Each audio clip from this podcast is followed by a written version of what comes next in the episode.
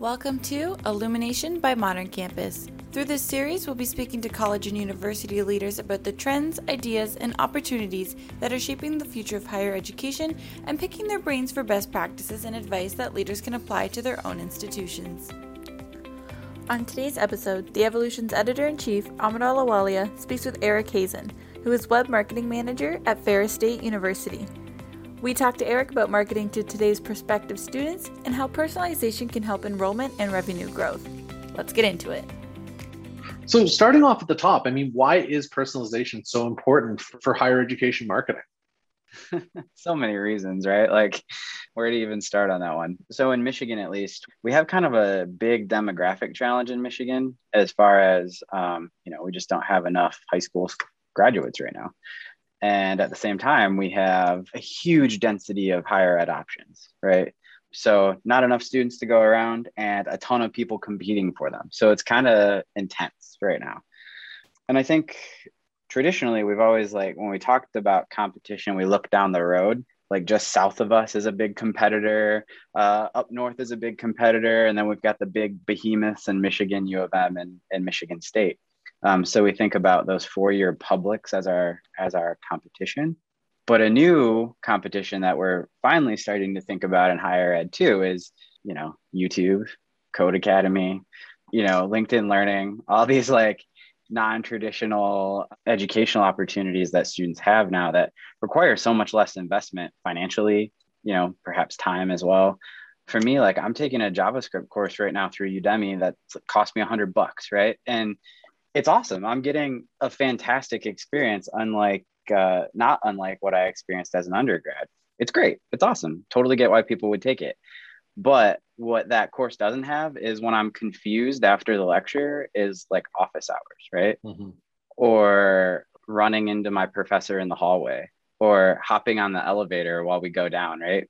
For me, and I think for uh, most students, those opportunities to make those like really surprising connections and exciting connections are usually the moments when they're like oh now i get it. Like whoa that that's that's the ticket right there. And at that point it's like i get the subject because this professor gets me and they're personalizing this content to me. I think that at ferris um, and i think this is true for a lot of kind of regional schools our brand perception research has told us that a huge portion of what students like about Ferris is that we have that personalized vibe. We're small enough to provide a really personalized experience on campus while also being big enough to give you all the resources that you want from your university. So we talk all the time about like, oh, we've got our 16 to 1 faculty to student ratio, right? Or we've got this resource or that resource. And that's super authentic for Ferris and something that current students tell us that they absolutely love. But it's really hard to tell that story to prospective students. If you tell a 17 year old, hey, we have a 16 to 1 faculty to student ratio, they're like, what is okay, cool. you know?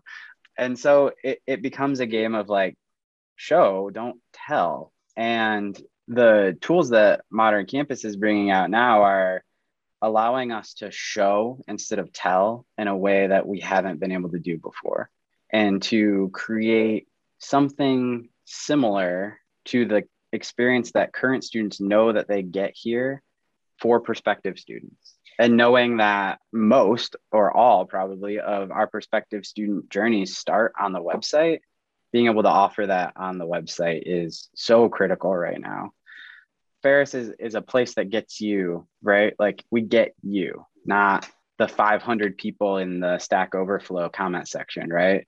Where I'm going after my JavaScript course, right?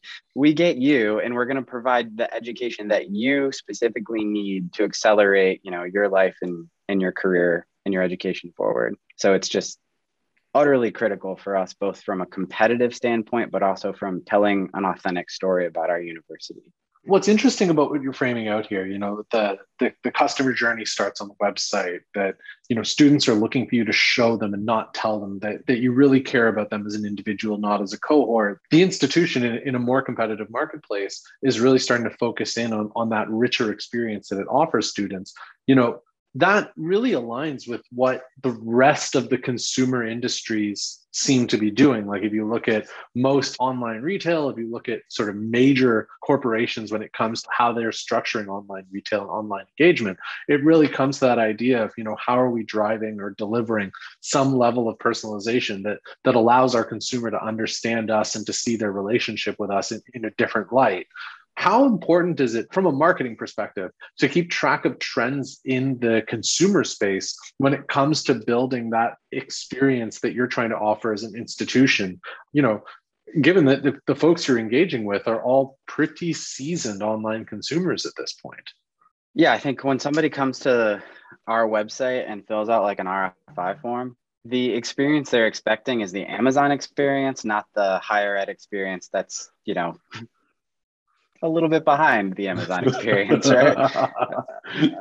so, and we're aware of that. And I think for me, you know, I've been here just over a year now. I took over this role last August. So since I came in, and I come from kind of like a e-commerce background. So for me, those are the perspectives that I'm trying to inject into what we're doing. We need to be nimble. We need to be responsive to the customer. You know, even talking about a prospective student as a customer is something that makes makes people uncomfortable around here, right? But if you start thinking about them as somebody that you're here to serve, which I think is a, a framework that your mind goes into when you start talking about customers, you know, things change a little bit. We just onboarded a new employee, and one of her questions was like, Who should I be looking at that is doing really cool stuff? And I was like, Not other .edus. Go look at .coms. Like, go look at like the pet supply site my wife orders from all the time. They do incredible things. And when she goes there to their website, she doesn't even have to click through to find the products that our dog needs. It's right there, ready for her. Go look at what, you know, Amazon is doing. Go look at what like little boutique e-commerce shops are doing. That's where innovation is happening and the innovations that we need to compete in this uber competitive market that we're in right now. That makes a ton of sense. So, I mean, then pivoting to, to this idea of you know strategic priorities, what are some key strategic priorities that higher education marketing leaders should be focused on today? Higher ed has not moved into a place, especially with its, their digital presence, of prioritizing the user experience. And we're trying to do that right now at Ferris. So when I stepped in a year ago, the first thing we did was uh, start implementing a brand new template for the entire site. And a decision that we made was to do that manually. We decided uh, to do it manually because it would force us to take a look at all 15,000 pages on the site and decide if that was content that we needed to keep, that was content that served the customer. And in so many cases, it wasn't, right? And there's a lot of that content that's still there, right? It's still a higher ed, it's still a university website. It's going to be bloated. It's going to have stuff that is not super focused on our business goals. And that's just a reality, I think, for a higher ed site. It's just what it's going to be for a while. But we're moving that needle ever so slowly toward is this focused on a prospective student? If not, jettison, get rid of it. And I think that strategically, that needs to be the focus figuring out um, how do we focus on a prospective student user experience on the website. So, like I said, that started for us with the template change. Now that we're we're about 80% through, so we'll be really really pleased if we finish this conversion for the end of the year.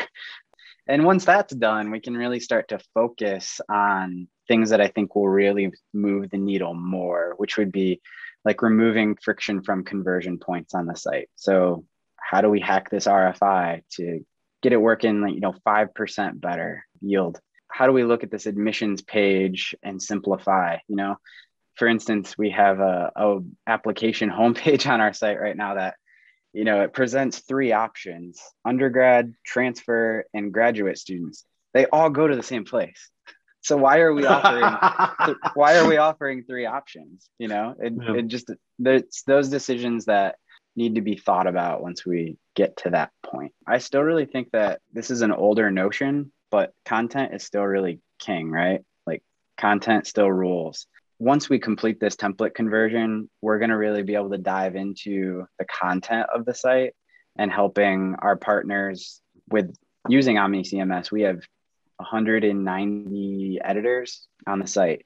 So working with that group of folks to make sure we're focusing in on content that is really for prospective students and not, you know, for your advisory board, right? Or or whatever. And and when I say better, I mean that's from an SEO standpoint, that's from a a user experience standpoint, but it's also from an accessibility standpoint too. And accessibility in the sense of can a screen reader access this so that we don't end up with an OCR complaint? Or is this accessible from a socioeconomic standpoint? Can somebody who doesn't have a degree understand this content and take the next step? So, strategically, that's where we're at. Getting uh, our editors and our content contributors to a point where they're thinking about user experience, not just throwing this up on the site and hoping that it works. You know what's interesting there is is it's a it's a common piece of feedback that we we get when talking to marketing leaders about the website is that it almost seems like there's a tension in terms of who different parties think the website is for. You made a comment there that you know you're not writing for your advisory board, you're writing for prospective students. And like it seems as though, you know, marketing is really trying to move the website to a point where it's accessible and, and engageable with you know any prospective learner audience that's trying to see what the institution's about whereas other parties on campus might be thinking about the website through a different lens. How do you resolve some of those tensions when it comes to sort of directing the website towards the audience that's going to be most influenced by it? Yeah. Do you have a good answer to that? Because i don't i wish. I, I feel like i'd be in a very different role if i did. I don't know that i have a great answer for that I have observed many of my colleagues say, you know, throw their hands up basically and say, just subdomain it, just create a enrollment focused subdomain. Let everybody else deal with the the main domain, and and we'll we'll figure it out on the subdomain. I can envision where we're going to end up there at some point um, with a enrollment focused subdomain. I wouldn't be surprised if it happens in the next six to twelve months. But I also feel a little bit stubborn in that I want ferris.edu to not have to have a subdomain just to fix our user experience. When I look at our homepage, I often think about like, this is the content for the prospective student. This is the content for the parent. This is the content for the influencer. And I've been really lucky uh, that my leadership has never pushed me to go beyond those key audiences. I've never been told by my leadership, hey, we need this up here because it's going to make the board happy, right? Or we need this up here because the president really wants it up there. Those folks provide input and it's helpful because they have a, a larger viewpoint than we do. But we've been really lucky in that um, we've never been pushed in that way. However, those editors that are out there just they have different perspectives you know everybody's going to think that their content is always the most important. So, you know, the College of Business uh, is not going to be pleased if we focus on the College of Arts and Sciences, right? Like, they're like, well, why aren't we on the homepage? You know, so we need to build those tools. And it's also funny, you know, I've been trying to explain to people for the last year that, like, okay, I know the homepage is important, but like 97% of our entrances are on a page other than the homepage. So I, I don't think you need to worry about the homepage as much as you need to worry about the content that you are in charge of. So I think it's it's an education thing, it's a viewpoint thing. But I will say that we're excited about the shortcuts in a way that personalization tools that you you all are bringing out are going to allow us to you know you're a known user you've completed an application here's the links that are important to you. You're a known user and you happen to be uh, out of the demo for a prospective student here's a bunch of links about news. You know we're excited about the flexibility that will give us to serve our many many audiences. So i mean to that end as you guys roll out more and more personalization across the website what impact do you expect it to have on enrollment and retention We've been doing little experiments here and there. What we're really charged up about is the known user personalization. That's going to be just, we think, really game changing for us. Um, we have a very, very robust CRM that we're excited to use that. That's another thing, right? Like we're collecting data from students all the time, right? They're submitting RFI forms, they're submitting applications, whatever. And I think they're good with that as long as we're using it in a way that like is for them, that provides them some value. And right now we're not really um, using that data on the website to provide them value. Once we can deploy that known user personalization so that we're using that data to surface the links that are links, resources, whatever that are important to you, at that point we'll be providing value. And then I think there's less friction toward providing that data, like creating a conversation really. Right now it's so one-sided. They're giving us all of this information and we're what sending you emails that have your name at the top of them. Great. You know, it's not a conversation. And I think we're hoping that's what we're going to be able to do with known user personalization. We have, like I said, done small experiments. One of the experiments that we did in the lead up to fall was with orientation. We needed to push more students through orientation. Our orientation numbers were a little bit less than what we wanted. So we created four different variants of uh, orientation based CTAs uh, for the homepage that just really built on their urgency. So, you know, the first time you get there, it's like, hey, have you completed orientation yet? You might want to think about it. Next time around, a little more aggressive. You know, here's a date. You need to be done with orientation by this date or else. you know, and by the time you get to the fourth variant, it's really very, you don't want to be the one who misses out. Lots of urgency. You have to do this now. And I loved the way that I was able to use the omni personalization tools to build on the number of visits that they came. That was really key. But then letting me personalize based on if they made it to the orientation page was killer. What will be the next step for that is being able to confirm with our CRM and known user personalization have they actually completed orientation? Because just getting to the page doesn't do much for me. That was a really cool experiment because we were able to see that while there were fewer users, obviously there were fewer users getting to the third, fourth variant of the content, the CTRs for those calls to action, it, they went through the roof. By the time they got to that fourth CTA, that was very, very urgent. The CTR was like 18%, 20%, something like that. You know, people were clicking it if they saw it. Uh, mm-hmm. You know, one out of four, basically. And that was really exciting for us to see. That's amazing. Um, so one out of four individuals who hadn't gone to an orientation page yet when they saw the i guess the prompt to go take that action they they did yeah once they got to say like the really urgent fourth variant. Yep. That's yep. amazing. Yeah. Yeah and it did increase. Every variant had a higher ctr so that first one was yeah kind of anemic you know like you know 0.5 1% something like that. And that's largely because we couldn't separate the audience very well. You know you got sure. everybody coming to the homepage by the time you got to the, the next one it was i mean it was starting to build it was 2% 3% and like i said by the time we got to that fourth variant it was 18 or 20% as more and more schools start to look for ways to modernize their website experience their, their marketing success in a digital format. I mean, what advice do you have for other higher ed marketing leaders who are looking to sort of launch and scale personalization initiatives at their institutions? First thing I would say is Ferris has a little bit of a unique challenge at the moment. And I think it's largely has to do with just the market conditions in Michigan and COVID too. I mean, everything has a little COVID twist right now. We are having no trouble attracting interest, whether that's RFIs, applicants, whatever. Where we're struggling a little bit is yield, getting those applications, turning those applications into butts and seats. We really believe that personalization is going to help us meet that challenge for all the reasons I just expressed. But we're not going to be able to meet that challenge without collaborating really, really closely with our admissions team.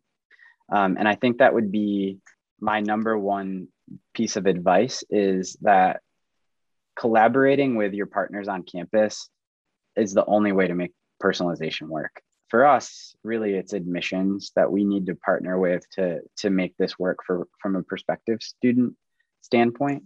So that is first by identifying where are the conversion points. What do you want them to do? What can we call a conversion for you guys? And then once we get into the known user personalization you know admissions runs our crm If we're going to make that work, we need to be best friends with our admissions team. And there's always going to be tension there because their goals are slightly different than our goals. But in the end, we just want all of us want butts and seats. Yeah. and that's the thing that connects us. So I think collaboration um, is key.